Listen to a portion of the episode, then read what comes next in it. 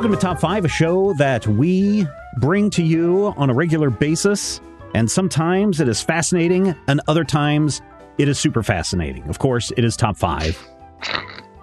This week on the show, Top 5 movies we can't stop watching, or as I like to call it, my Top 5. I gotta be careful. These are my dangerous movies because if I even pass by them accidentally, I will watch them. So these are these are some.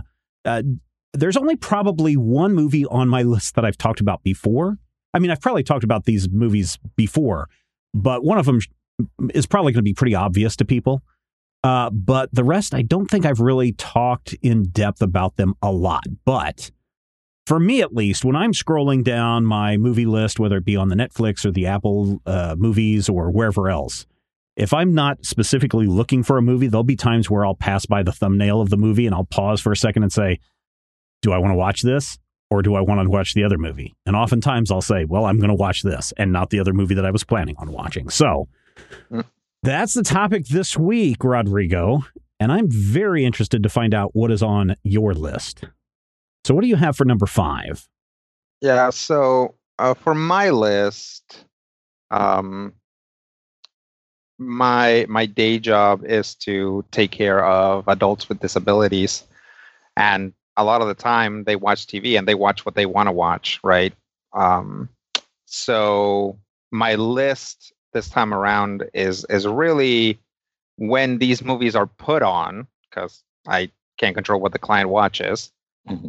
are these movies that i watch or movies where i go do something else or try to like read or or uh, you know do any of the other tasks that I uh, need to do.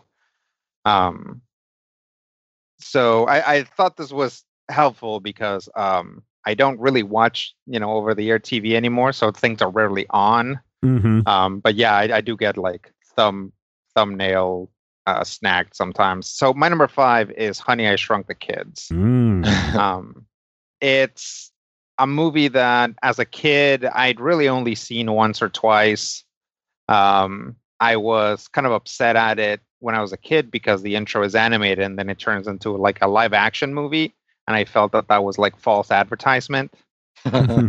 um, but I've gone back and watched it actually a bunch of times now, and I keep watching it not for the special effects or for the ants or the scorpion or whatever, but actually because of the parents' performance. Um, really, Rick Moranis and uh, Max Headroom. I think it's Max Headroom. Really, uh, kind of,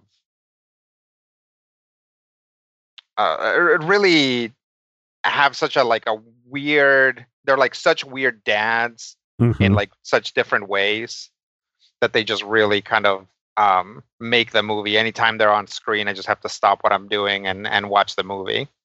Nice. Yeah, it is. It's Matt Frewer. Yeah. Yep. Cool. All right. So, Honey, I Shrunk the Kids. Um, I'm wondering if uh, Honey, I Blew Up the Kids is on on the list. Honey, I Blew Up the Baby. Yeah, yeah, yeah. Anyway, let's uh, let's uh, get over to Matthew and see what Matthew has for his number five. My number five is a huge problem for me because, uh, unlike Stephen, I don't necessarily choose to watch movies. And unlike Rodrigo, I do watch a lot of terrestrial television. So I actually have the premier cable package where I literally have like a hundred channels of movies, and it's stupid. But you know, it's also part and parcel of what I get, and it's a thing that I do. So sometimes I'll just sit down and start flipping until I find something that pleases me. And my number five is a big, big problem for me for two reasons. One, it makes all the women in my house go, ah. Oh. But more importantly, it's 195 minutes long. Come back with me to the year 1997 when James Cameron tortured a bunch of people on a boat. And then made a movie out of it. In 1997, I said, I don't want to see this. I can't stand this. This is terrible. It's everywhere. It, it, was it was something that I did not want to see. So when I accidentally did see my number five, Titanic, for the first time, I went, oh, this is actually pretty good. It's a very, you know, it's not necessarily a nuanced movie, but it's a very complex movie. It has a lot of cool things going in it. And um, for about the last two years, somebody somewhere always seems to be playing it on the weekends. So as long as I get in late, like after the the sex scene in the the uh, you know underground area of the ship or the storage area, whatever you want to call it, the hold, Mm. I'm good. Because at that point, there's about 60 minutes and it's pretty solid. If I get in really early, like if I get in with uh, the old lady talking to her family, I'm done because that's the next three hours done, especially if it's on a channel like IFC that plays commercials, which makes it a three and a half hour thing. But I just about can't switch past it because everything in it is really good. The performances are good, the special effects are good, all of the historical junk that's in there, you know, knowing what parts of it are really, really well done and what parts of it are just made up. Uh, spoilers, most of it's not made up, but the stuff that is made up is really heinous. And of course, Kathy Bates. And you put it all together, and it's a movie that I, I literally will sit and I will watch. And I think I actually watched it two days in a row at one point because I saw the tail end on a Saturday. And then it was on again on Sunday. So I watched the first part Sunday, and then my brain, you know, was able to transpose it. But yeah, it drives my family crazy sometimes because they'll be like, Do we want to watch a movie? I'm like, I don't really have the brain power to watch a movie. Let's see what's on TV.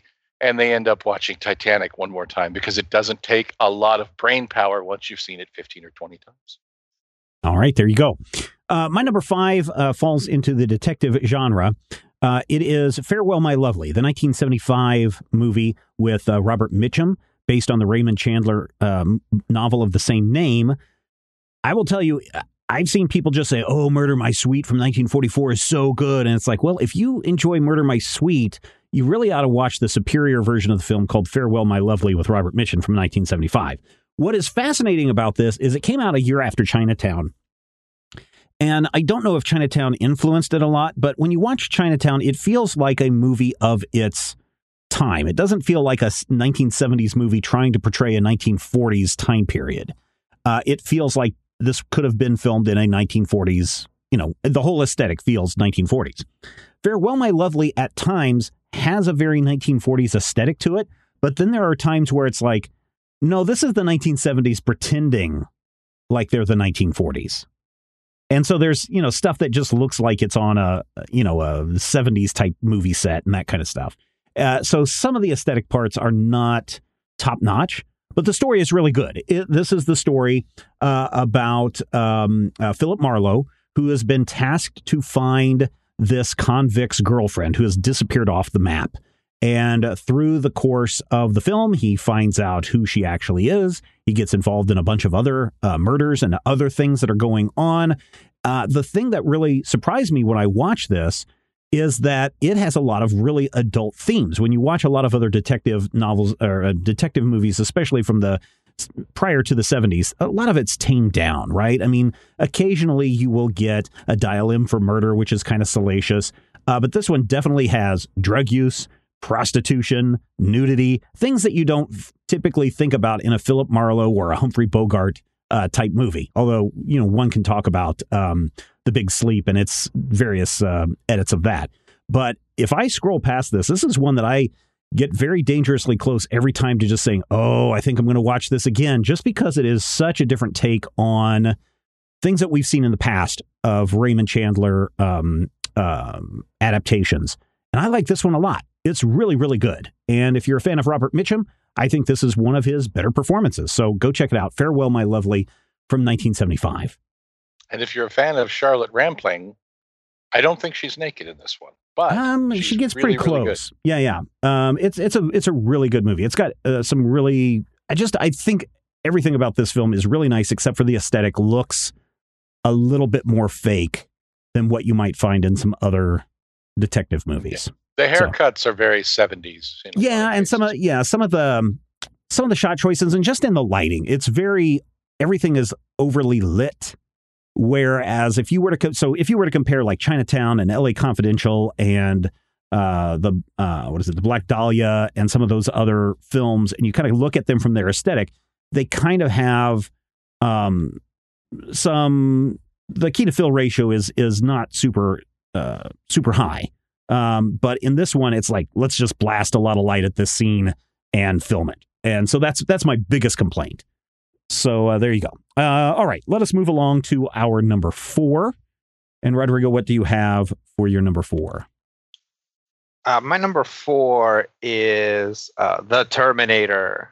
Mhm. Nice. Um, yeah, it's. Um, I've gone back and forth a lot in this movie. There's definitely a lot of times when I've watched it and I think, well, I wish they had done this differently, or I wish they'd done this other thing differently. But um, since I end up watching the whole thing anyway every time, I'm like, I guess they're pretty spot on with everything.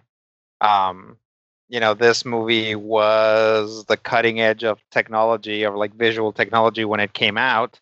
Now, a lot of its effects are seem pretty dated, but you know, some of them actually really hold up. hmm Um, it really, it's the the like prosthetic faces that don't hold up, but Yeah. uh, everything else um because because it's meant to be plausible that the terminator is actually just a guy at least to the to the cops observing him um you know mostly it's like a big scary guy with a shotgun you know there isn't too Mhm. much about it that's like weird and wacky sci-fi stuff so it just kind of turns into two people trying to you know run away from another guy which really is uh you know kind of like a pretty standard sort of like 80s horror formula right Mhm. you see stuff like nightmare on elm street um all the halloween movies Cobra. uh, a- yep. So it's it's interesting that the Terminator kind of spun out into its own thing and its own genre in a lot of ways,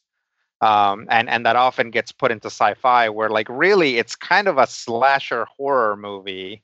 Hmm. Um, if you look at it, you know, sort of beat by beat and compare it to to its contemporaries. But uh, Mhm. yeah, my number four, the Terminator. Yeah, I I really think that the Terminator, and some people are just going to hate me for this, but I think it is the superior of all the Terminator films. I know a lot of people Oh. are like uh, the second Terminator is like the best Terminator, but no, it's it's really the first one is the best one. The Yeah. second one is the wildest, and I feel like maybe the most satisfying. But yeah, the original is a better film. And I would tell you about the effects. I watched it with Widget last year, and we were watching the slow, the stop motion sequences, and she's like, "The CGI is really good in this." Mhm. And I Sure. had to, you know, stop, and we had to talk about how CGI in 1984 wouldn't look like that. And she's like, "Wait, so that's like a cartoon?" And I'm like, "Yes, it's like a cartoon." And she's like, "Oh, well, this is really good." Yeah, um, I would I would definitely say that uh, Terminator Two is a better action movie. Mhm. Um, but eh, like Terminator Two is sort of like it, it's kind of like the the Star Wars prequels in the sense that somebody came to Cameron and was like, "Hey, what if you got to remake this movie except with ten times the budget?" Mm-hmm, mm-hmm. right and and he did it's base it's the exact same movie with you know just every every possible scene just cranked up to 11 which is why i think it's a better action movie but Yeah. the terminator i think is a good like smaller like personal horror movie Mm-hmm. Yep, definitely. Matthew, what do you have as your number four? My number four actually came up in my workplace recently. Uh, because of the nature of our job, we do have to watch uh, usually a local television station to keep an eye on weather. But if there's no weather going on, we'll just watch, you know, something weird. And uh, I hit one of the channels, and this movie came on, and my coworkers were like, "What is this?" And I'm like, "Well, first of all." I have to let you know that I was born in 1970, which means I'm squarely in Generation X, 1965 to about 1980, basically. And uh, Generation X, members of Generation X, if you're hearing this for the first time, I'm sorry, but this is in fact the law. Members of Generation X may not pass by my number four, Willy Wonka and the Chocolate Factory. You must stop and watch that movie by law. It. I'm sorry, that's just. oh yeah, it is. Johnny Depp is so good in that movie. You're thinking of Charlie and the Chocolate Factory, which is a different movie. And also, you can't see my finger right now, but I think you can in your head. No, no, I ah, can't. Willy Wonka and the Cho- don't be negative. Willy Wonka and the Chocolate Factory from 1971. Yeah, yes, like that, yeah. 1971 was a regular occurrence in in my childhood because they played it every Easter on like CBS, you would see this movie, and it's pretty horrifying in a lot of ways. And when you're really young, you know, the boat sequence and seeing the children horribly mutilated, and there's quite a bit of unintended body horror that's played for laughs in here. But all in all, it's a really good movie. It's held together by an incredible performance by Gene Wilder, just playing everything note perfect. When he needs to be sarcastic, he's not too sarcastic. He's just right.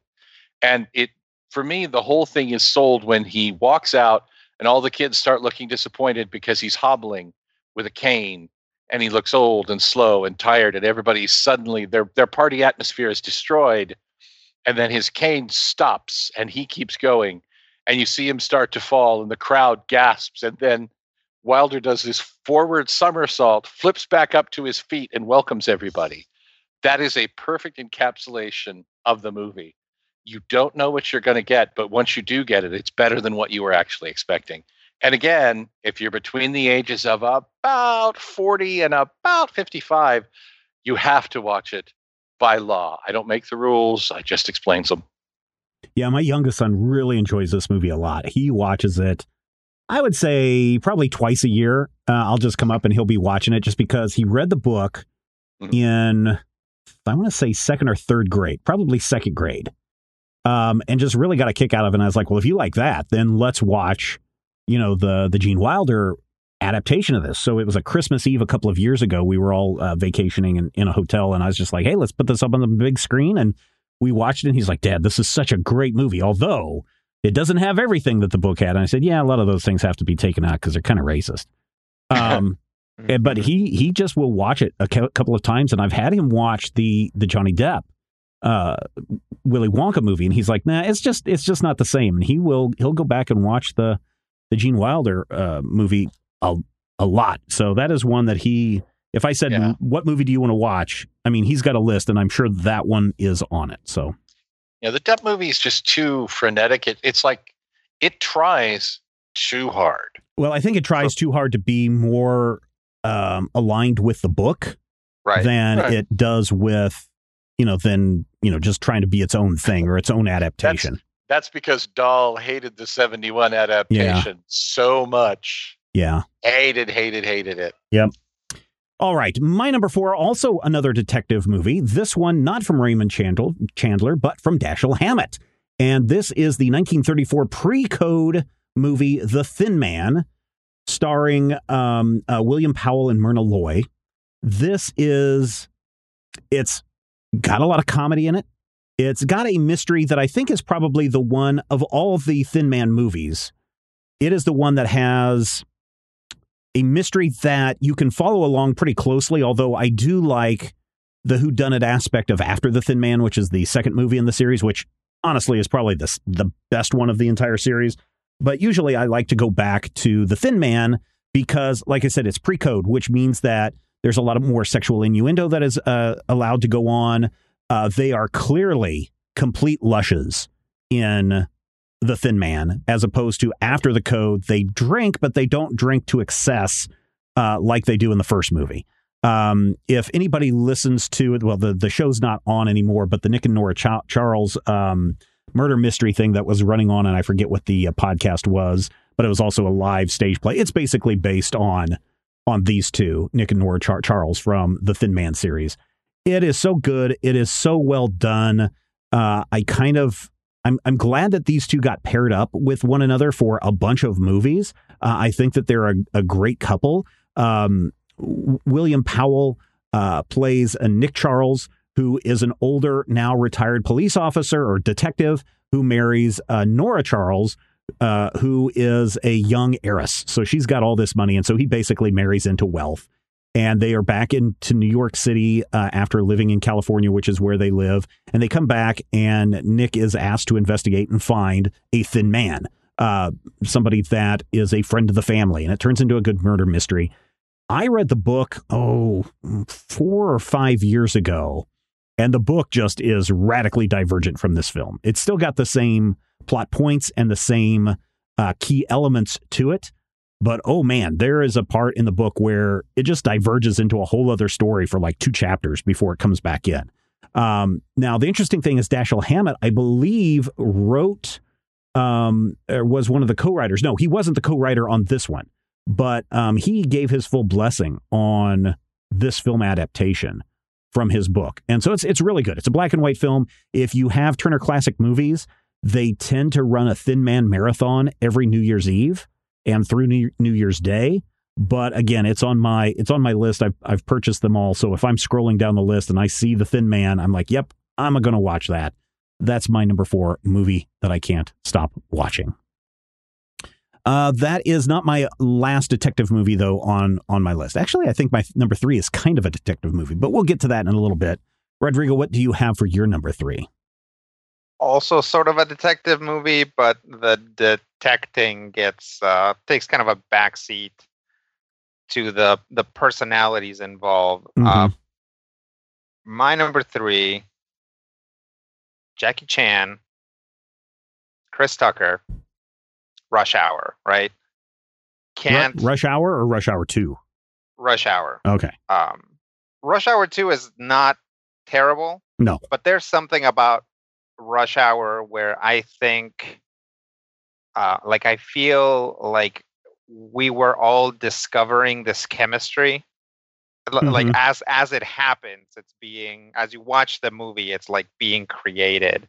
Whereas by Rush Hour Two, they're already kind of established, right? Yeah, they've got their Um, formula. and that's and that's really what it is it's that back and forth between jackie chan who's like uh, an adorable cinnamon roll and chris tucker who is like uh, lime um, and they should go about as well together but you know it it, it works out really well turns out. Um, when you look at brett ratner's filmography to me sometimes it feels like this was the peak. Um i just like it's good it's snappy um all of the decisions are sort of in favor of like either action or comedy or action comedy um and the movie just kind of rolls along until it uh you know the bad guy is dead and everything's over and now the two friends uh, are separated, but you know they'll see each other again in the sequel. So yeah, my number three, Rush Hour. Uh, of, of course, uh, absolutely perfect scene, like that little girl singing Mariah Carey hmm while her like bodyguards are like driving her around. Um, just like so many, so many fantastic little set piece scenes in that. I remember my oldest, he must have been like two or three. I've told this story before. Uh, this would be a Rush Hour 2 reference, though. He was so into that movie for a while that I forget the I forget the circumstance, but he got so mad at me one time that he was crying over something that I you know I wouldn't let him do something, and all of a sudden he just starts going Jackie Chan, Aw. Jackie Chan, like he wanted Jackie Chan to come and kick his dad's butt because I was Yeah. so mean to him, and I would never forget that. I thought it was so funny, but yeah, I both of- summoned the Jackie Chan. yeah, I think maybe he thought he could just uh, uh, wave his magic talisman and Jackie Chan would appear, and I was like, no, that's a cartoon series that uh, that you haven't watched yet. So, uh, uh, okay, Matthew, what do you have for your number three? My number three is uh, I, I like to call it a cautionary tale in not necessarily trusting your friends because when this movie came out, a couple of my friends went to see it. Uh, Otter Disaster and his friend Paulie went to see it, and they're like, "Oh yeah, we went to see this movie." And I'm like, "How was it?" Because I was kind of interested in seeing it. This was like 1996, and Paul looked at me and said, "If you want to hear the same song a hundred times, go see this movie." So I went, oh, well, maybe I don't want to see that thing you do. And I would like to officially say that Paulie was A, wrong, and B, cruel, and C, I did want to see that thing you do. Mm. Um, the other night, I actually hit it at the very beginning. I don't know that I've ever seen the very beginning before. And my whole family was like, Have we ever seen the very beginning? Because we know how it ends. We know how everything goes from the point that the band gets picked up by the big label and taken. But we had never seen the very beginnings. Sat, my family and I sat and watched that thing you do from beginning to end. And it's a wonderful movie. Any movie that ends with the American graffiti thing, where you tell them what happened after they grew up, I'm totally Right. down for. I'm into that. Senator and Mrs. John Blutarsky was actually my AOL name. But this movie is so sweet and so heartfelt. And the one thing that I do want to point out is if you watch this movie, you will hear the theme song, That Thing You Do, about 10 times. But it evolves throughout the film. The first time you hear it, it's actually slow, like a ballad, and then it speeds up. And each time it becomes different and more complex. And by the time you get to the end of the movie, you've heard it enough that you're like, oh, the version that I hear on the radio every once in a while isn't actually as good as the ones that we're seeing on the television or seeing, you know, here on the imaginary television. And I really enjoy the fact that it feels authentic, but also everything in it is entirely made up. All the bands, all the label names, all of the television shows. I think the only real person mentioned in the whole film is Suzanne Pleshette. And I kind of respect that. And of course, Tom Hanks holds this whole movie together by sheer force of charisma. I mean, there's a lot of talented actors doing a lot of talented things, but it's Tom Hanks who really sells it, who really puts it all together for me. And seriously, if you haven't seen this movie, I recommend it. Just remember there's three things that you need to know about this movie. One, Lenny should have been the lead singer all along because the song that Lenny sings is killer. Two, Jimmy is a genius, but that's not an excuse for being a jerk. And three, and I think most important, Senator and Mrs. John Blutarsky. And that's why my number three, that thing you do. All right. Uh, before we get to my number three, let me ask you all a question. Mm. Do you read Sutter Cane? If you don't get that reference, then you're kind of out of luck because you means you have not watched my number three, In the Mouth of Madness from John Carpenter. This is a movie that is probably as close to a like a straight up so there's a lot of cosmic horror slash Lovecraftian horror movies that are out there. Some of them really push the boundaries of let's just make this gross and crazy to make it gross and crazy. But if you read a lot of, of Lovecraft, you know, a lot of times it is uh, somebody who has already gone mad or insane who is telling their story, saying, I promise you everything I'm going to tell you is true. And by the end of the story, you find out that this guy has been locked up in an insane asylum for something wackadoo that he has done. So, in the mouth of madness, uh, we meet John Trent, who is being dragged into a uh, mental facility uh, because he's gone insane. He's killed people.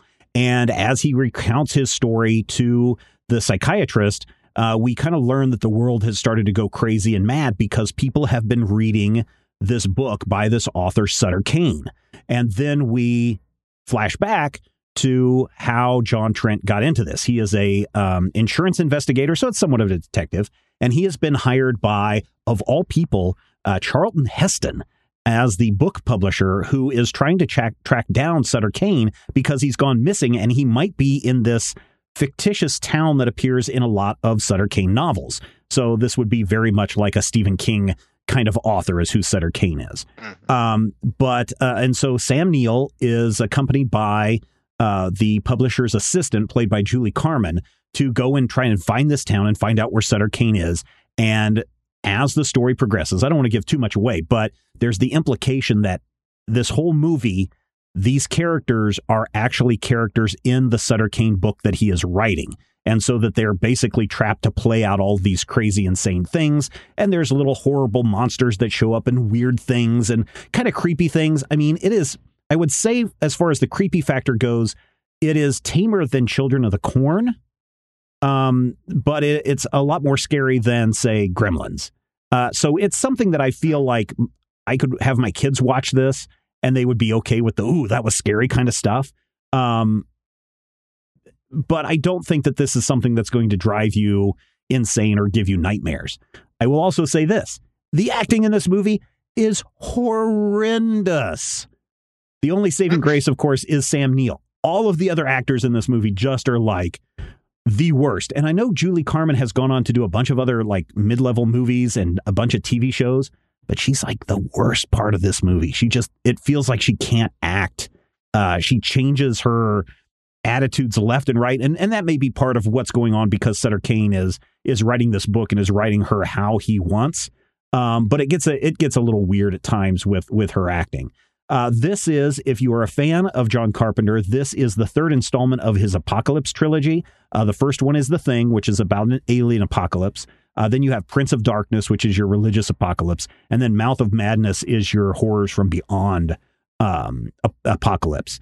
It's it's good, silly fun. It is, you know, if you want to explore the world of what uh, cosmic horror or Lovecraftian horror is like in film, I really think that this captures a lot of what Lovecraft writes in his stories, or at least with his characters. I think this is much better than what you might find in Reanimator. Uh, I think this is much better than what you might find in some of the more recent adaptations of A Color Out of Space.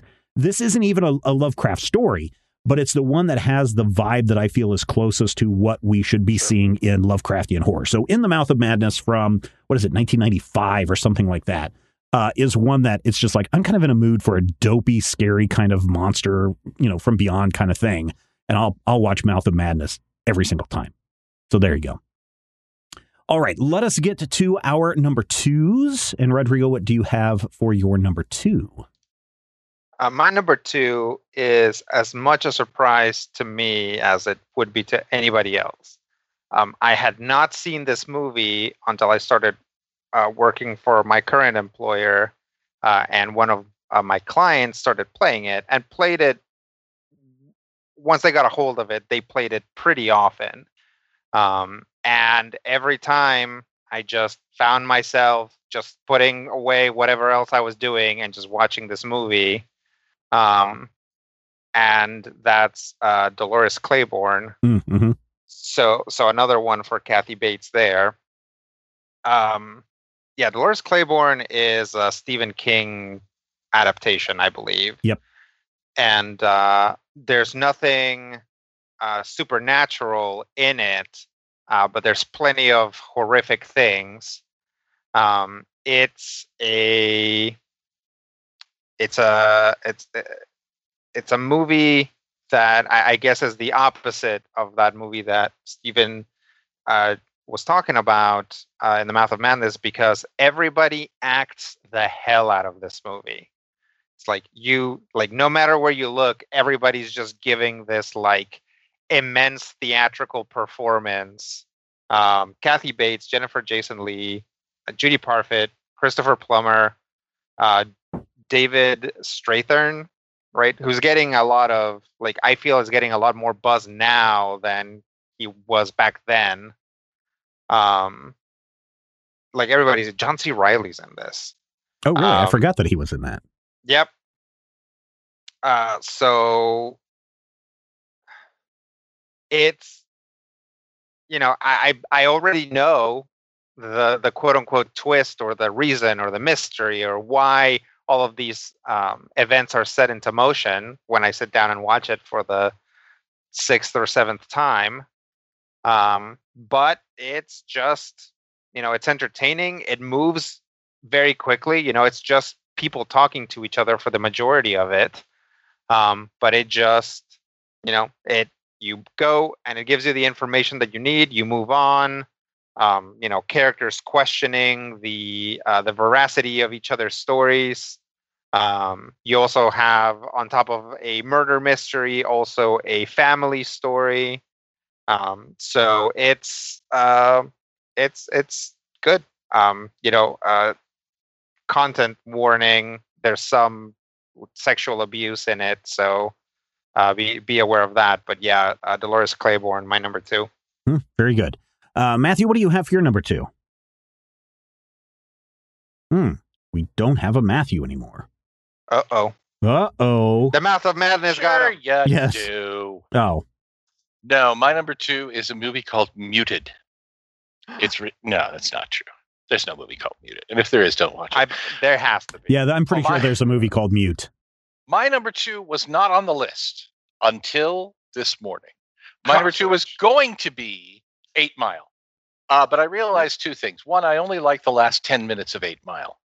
That last The rap, rap battle. battle? And number Yeah. two, yeah. Number two, Otter asked me this morning uh, on the Facey Space, "What's your favorite movie made the year you were born. Now, I was born in 1970. All of my favorite movies of that era were either 1969, like Midnight Cowboy, or 1972, 73. So I was really mad until I found my number two on my list of movies from 1970. It is a movie that I will watch every single time. And no matter when I come into this movie, I will stop and I will watch MASH. And if you've ever seen the television show MASH, first of all, it's a good show. Second of all, forget everything because this is not really the same thing. Uh, MASH is reputedly based on true stories of uh, Korean War medics. And it's based on a number of things kind of put together. But most importantly, it's based on some really, really good actors doing some terrible things. It has not aged well in terms of race, in terms of gender. It hasn't really aged well in terms of uh, what's the word I'm looking for?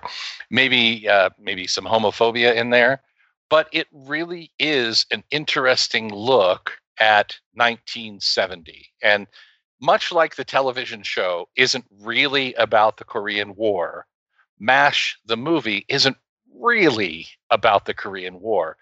But it's fascinating to watch. It's got Elliott Gould, who's one of my favorites. It's got uh, Kiefer Sutherland's father in it, who's really pretty awesome. A whole bunch of characters that you feel like, oh, yeah, I totally know these people. I've seen them on television. Nope. No, I haven't. But if you've never seen it, be be aware of two things. One, it's a Robert Altman movie, which means there's about 27 different strands of plot kind of intertwining like a big thing. And two, there was a lot of editing and a lot of executive meddling. So certain points in the film don't actually make sense because you don't see the thing that sets up the thing until scenes after the thing is set up. So there are some problems with it.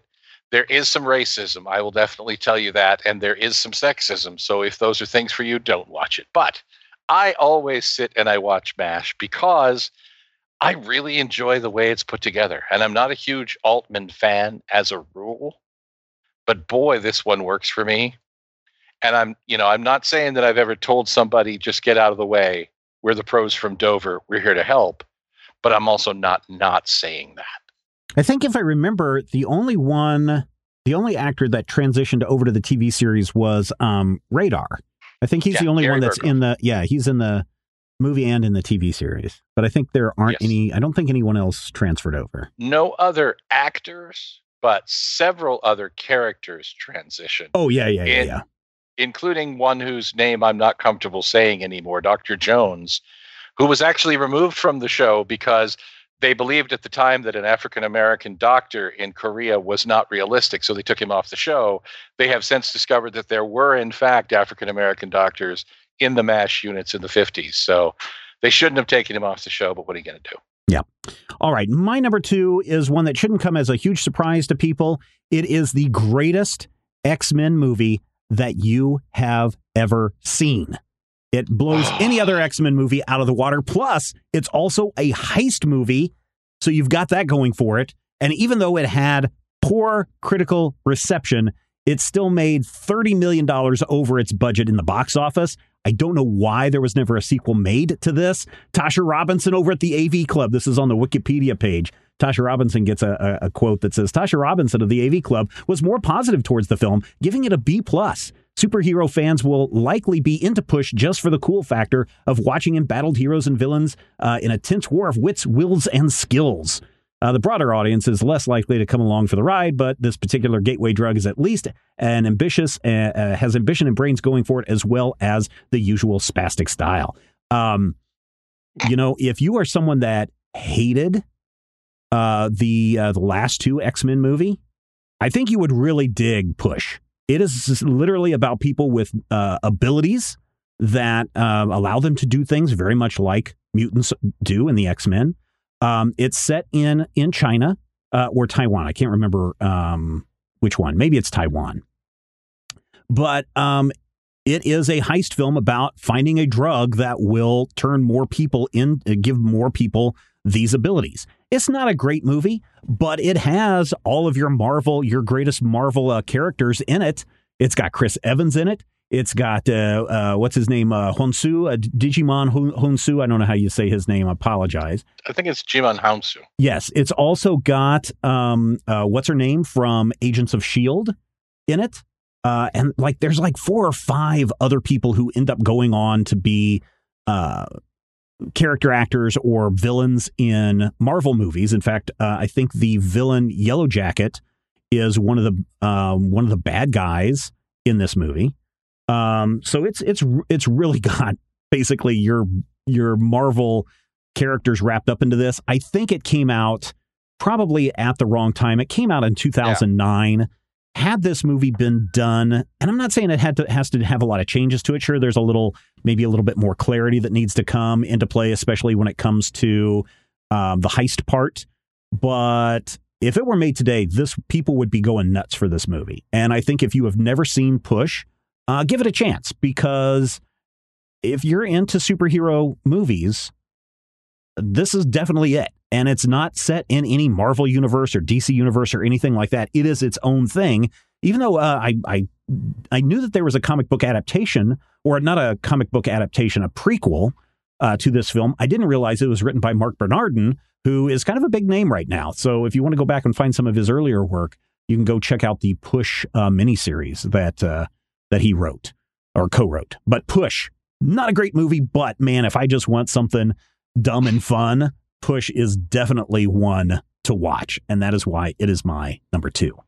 All right, we have reached the top of the charts this week, and Rodrigo, what is in your number one position? Uh, my number one is a movie that I had seen a few times uh, when I was younger, uh, maybe once or twice or uh, maybe two or three times. Uh, and I enjoyed it. I thought it was good, but I was never uh, forced to watch it over and over again. Um, now that I sort of am, um, I've actually started enjoying it a lot more. Some movies, uh, every like I keep watching them and I hate them more every time. um, some movies that I like cross that line into me not liking them. Uh, but uh, this movie went from it like eh, okay to like I actually really like this movie, uh, and that's Ghost. Oh yeah. Patrick Swayze, mm-hmm. Demi Moore, uh, supernatural love story, um, and really it's. I think that Ghost has aged well because there's this inherent sort of class thing going on in Ghost. Um, Patrick Swayze's character, uh, spoiler alert for 1990, uh, gets killed, and he is killed by a Latino man, and then needs to rely on a, a black fortune teller who starts out as a um, you know starts it, it kind of starts out as her as a hustler but then she actually has the ability to communicate with him. Um, and just this thing where like it turns out that the the man who killed him is also working for like a rich white banker um uh, you know ghost doesn't spend a lot of time examining those things but those things are there to find and they play out in a good way. Like they actually, when you watch it, you can read. Actually, the one character that literally says it, uh, like uh, Whoopi Goldberg's character, um, seems so mortified not just to be pulled into supernatural nonsense, but to be pulled into white supernatural nonsense. Mm-hmm. um, and it, you know, I, I, again, there's just like sort of all of this uh, stuff that was going on in the 80s, and these are tropes that work their way into the movie. But because the movie plays the way it does, because the main character is dead pretty much immediately, um, a lot of those things are kind of turned on their head. So, um, yeah, I end up watching Ghost, and um, you know, one of the movies that almost made it into the list, American Beauty. Um, every time I watch it, I get something else from it. Now I have watched it so many times that it's not really on this list anymore because now I get now I'm actually tired of it again. um, but so my my top movie now that I sit down to watch to see what's going on to see what else I can get out of it is Ghost, and and I think it's there. There's lots of again, even if it wasn't you know purposely put there by the filmmaker, it's it's stuff that was going on as we were sort of clicking over into the 90s um, which is you know when i started becoming conscious of media. So mm-hmm. it's it you know it's again it's got a lot of stuff for me to to look into. So uh, yeah my number one is ghost. Yeah i'd, I'd have to go back and look at uh, movies prior to ghost that depict the negative side of being a spirit you know b- basically being dragged down to uh, heckville um, right. Because post Ghost, I have seen a lot of movies and TV shows where those who are being dragged off to Heckville uh, basically have those ghosts and shadows, you know, coming out of the out of the walls in the ground and just sure. sucking people down below. And I don't know if that is a ghost influence or if there's an influence be- before that. But oh, uh, yeah, I mean, I think uh, like Ghost did it like Ghost did it boldly, right? It's like yeah. you look at the the special effects in Ghost, and they're not, they don't quite hold up. Mm-hmm. Especially the like tra- like characters like uh moving through solid objects and stuff. You can see some like masking and stuff going on. Um, but uh, I think I think Ghost just was like, yeah, we're gonna we're gonna Roger Rabbit the heck out of this. Like we're gonna yeah. like make some like hand animated effects both for like shiny goodness and spooky badness. And it it works. It's it's it's if you just take a step back and you approach it as like this movie is stylized, the special effects of this movie are stylized. Mm-hmm. Um, it uh, it, it still works really well. Yep, cool. Matthew, what do you have for your number one? My number one is a very important movie to me. It's a movie that has come up in a previous episode of Top Five, and it hurt my feelings so bad that I cried for an hour, metaphorically speaking, not mm-hmm. literally. But my number one is a movie that I have once again started seeing every week or two. And I don't know if it's just, it's a good movie. I think it is. It may just be in people's rotation. But for about the last three or four months, you haven't been able to swing a cat on the weekend without running into Walter Hill's 1979 opus, The Warriors. And The hmm. Warriors is a movie that should not work.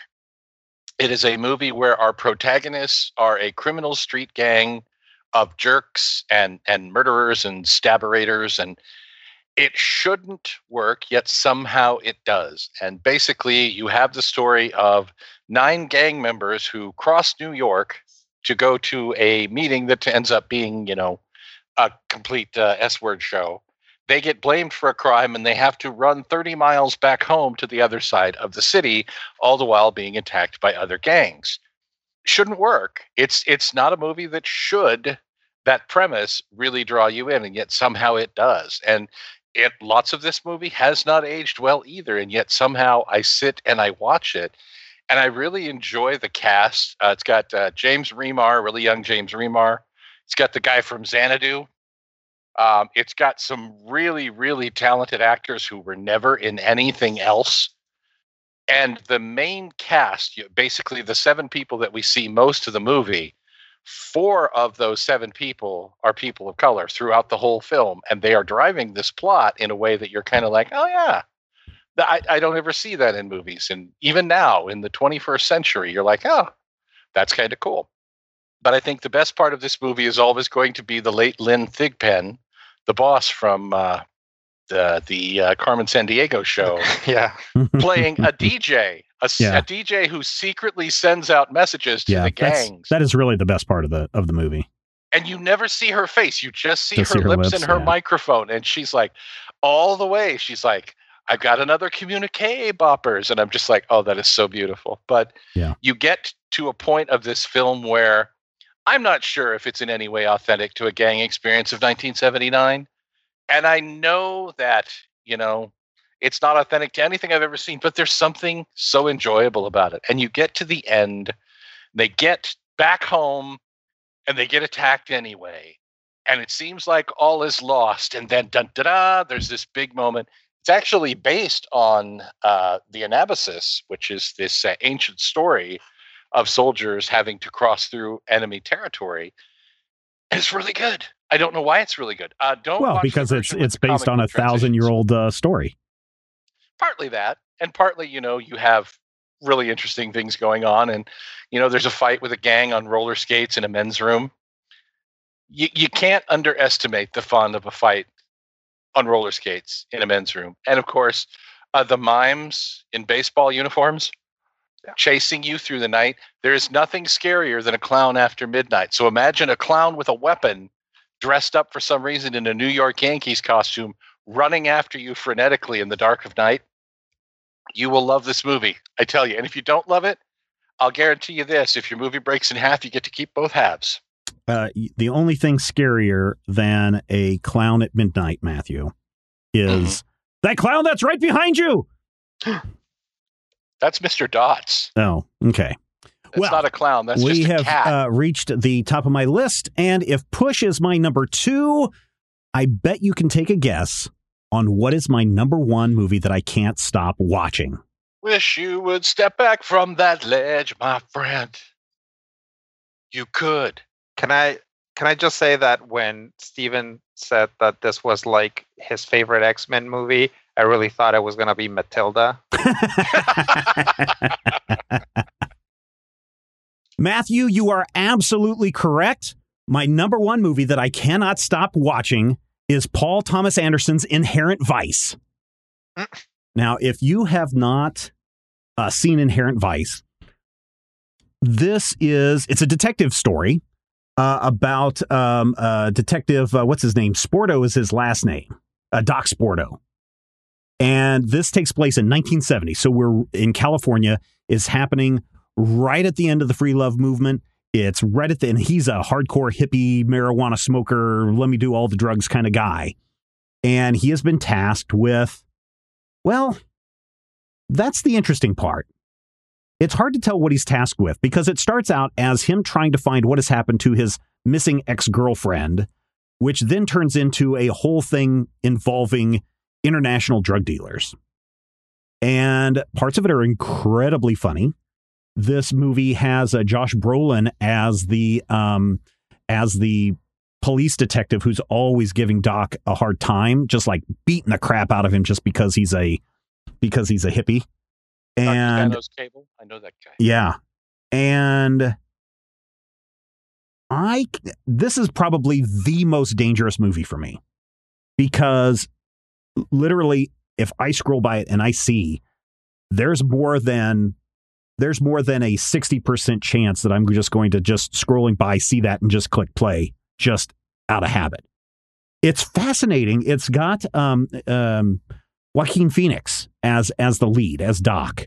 And as I mentioned, it's got Josh Brolin in it. It's got Owen Wilson in it as a um, undercover informant for many government agencies. It's got Reese Witherspoon as Doc's current on again, off again girlfriend who works in the DA's office. It's got Benicio del Toro in it. It's got Martin Short and probably the funniest bit of the entire movie. Um, it's just got some big names for a movie that didn't get a lot of um, people going to see it.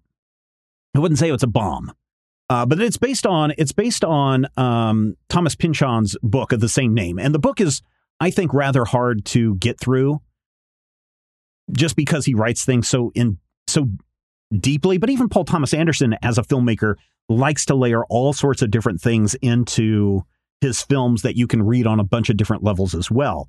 And I had probably watched this movie six or seven times, and every time I watch it, I get something new out of it. But it was probably on my sixth or seventh viewing of this film that I was like, and I don't, I don't want to give. I mean, I'll give it away because I'm, I'm sure if you haven't seen Inherent Vice by now, I'm, I'm sure I'm not going to convince you to view it, even though you probably should. But there is a character who I think is just a figment of Doc's imagination throughout the entire piece. And it was only, like I said, on the sixth or seventh viewing where I'm watching this going, oh, I noticed that she never interacts with anyone else. And so the big question becomes, especially in the final, one of the final scenes between Josh Brolin and Joaquin Phoenix, uh, there's this real question of has this whole thing been a drug hallucination or what parts are real and what parts aren't? And, you know, should we should we take what the story we have been presented as fact or is this something that is just a fun little drug trip? But Inherent Vice, this came out in 2014. Like I said, it is the most dangerous movie on my list because if I even see the poster for it, I want to watch it. In fact, I'm looking at the the wiki page right now and looking at the poster and I'm like, "Oh man, I hope we can get the rest of our podcast finished up tonight because I kind of want to watch this movie now." And it's it's a long movie. It's like I think it's like 2 hours long. Um, the budget's super low, especially when you think of all the names that are in this. $20 million for this movie, 150 minutes long. Um, unfortunately, like I said, didn't do so well at the box office, only made $14 million on this. But seriously, if you like detective stories, but you want to see it through a drug fueled haze, Inherent Vice is so, so, so, so good. And you might uh, end up uh, watching it every time it, it pops up on, on your radar. I think I'm definitely going to stay up late and watch this tonight, which is probably a bad thing. But anyway, there you go. That is my number one movie that I can't stop watching. We've listened to some great ones from Matthew and from Rodrigo. And now it is your turn, dear listener. It's time for you to point your um, your mobile device or your web browser to majorspoilers.com and you're going to want to check out uh, the post and then in the comment section you can share your top five list of movies that you can't stop watching or even better you can head over to our discord server yes we've got one of those totally free to join and you can hang out with some other great people in the top five channel and you can share your top five movies that you can't uh, stop watching. Other people's going to put their um, theirs in there as well. Carl, I'm sure, is is tabulating the new rankings and saying saying something like this is the 37th time that Stephen has mentioned the movie Push in top five, which I always find fascinating. So keep it up, Carl. Here's the other thing that is a, probably a good deal for you if you've been sitting on the fence and you've been like, man, I really want to support major spoilers on their Patreon page, but I just need some little push. Yeah, which is my number two. Um, check this out. During the month of April, and only during the month of April, if you sign up for the yearly subscription, the yearly membership, okay, they're going to charge you, but during the month of April, they're only going to charge you for 10 months. You're going to still get 12 months. So that's two months free. So you can go over and sign up at any level. If you sign up for the yearly, you can still sign up for month by month if you want. But if you sign up for the yearly subscription, you will get 16% off, which is the equivalent of two months free only during the month of April. Don't wait. It certainly helps us out and allows us to keep shows like Top 5 going. We don't want to have to cancel this show. We don't want to have to eject one of the participants on this show because we can't afford them. But um, help us out. Head over to patreon.com slash major spoilers for more information. Unlock a bunch of bonus content. And uh, we'll be back next time because everybody loves a list.